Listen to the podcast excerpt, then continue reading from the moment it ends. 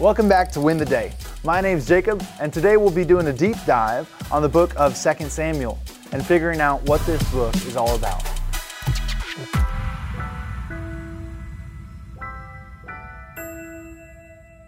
One of the greatest compliments that a person can receive is being known as a man or a woman of their word. These are the type of people that we can trust. We can rely on them because if they say they're going to do something, they will do it. This is a valuable and admirable trait because unfortunately, it's pretty rare. As human beings, we're often prone to inconsistency and failure. Now we can see these ideas being played out in the book of 2 Samuel. We can see the effects of human sin and pride. Despite the unfaithfulness of mankind, we can also see the faithfulness of God. God is a God of His Word. When God makes a commitment, it will be kept, no matter what. Now, here's what you need to know about 2 Samuel. In the original writings, the books of 1st and 2nd Samuel weren't separated. They're one continuous work, and that's how we should read them. So, the book of 2nd Samuel just continues the story that was begun in 1st Samuel. This book was written around 1000 BC, and it highlights people like Nathan the prophet, who speaks for the Lord, and the good King David, who's remembered as a man after God's own heart. Now, how can we see Jesus in the book of 2 Samuel? Well, I believe that we can see him in the covenant promises that were made to King David.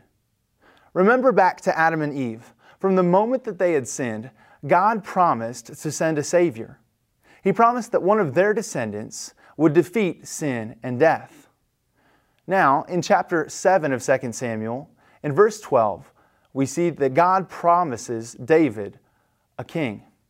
It says this When your days are fulfilled, and you lie down with your fathers, I will raise up your offspring after you, who shall come from your body, and I will establish his kingdom. He shall build a house for my name, and I will establish the throne of his kingdom forever. I will be to him a father, and he shall be to me a son. This is God promising that from King David will come a king who will rule forever. This is the promise of the perfect King, Jesus, the promised Messiah. But if David was such a great king and a man after God's own heart, why couldn't he have been the Messiah? It's because, as we see in 2 Samuel, although David was great, he wasn't without sin. At the height of his power, he fell into sin, committing adultery with another man's wife. And when she became pregnant, he tried to cover this up by having her husband killed in battle. So we can see that even the great King David fell into sin and idolatry. He became a murderer and an adulterer. Yet still, God fulfills his covenant promise to David and establishes the King of Kings through him. So, why should we read the book of 2 Samuel? Because it shows us the devastating effects of sin but it also shows us that God is faithful even when we are faithless. Even though we sinned against Him, He still carried out His plan of salvation in sending His one and only Son to forgive us of our sins so that we could be with Him. So be encouraged, brothers and sisters. We serve a perfect God. We serve a God who is a God of His Word. And even when the sin and suffering in our world around us seems overwhelming, we can trust that when God makes a promise, it will be kept. And He has promised to defeat sin and death. He has promised that He will make all things new. And we know that this will come true because God keeps His covenants.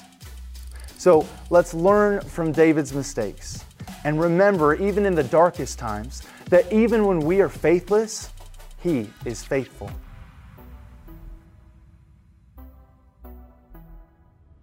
Hey, I hope you enjoyed the message today. If you'd like to go even deeper, join us in Go Tandem. Go Tandem is our spiritual fitness app to help you move closer to Jesus each and every day. So download Go Tandem on your mobile device. Oh, and by the way, this service we offer is at no cost to the user or even to the churches who benefit. but it does come at a real cost. Would you consider partnering with us at backtothebible.org? That's backtothebible.org.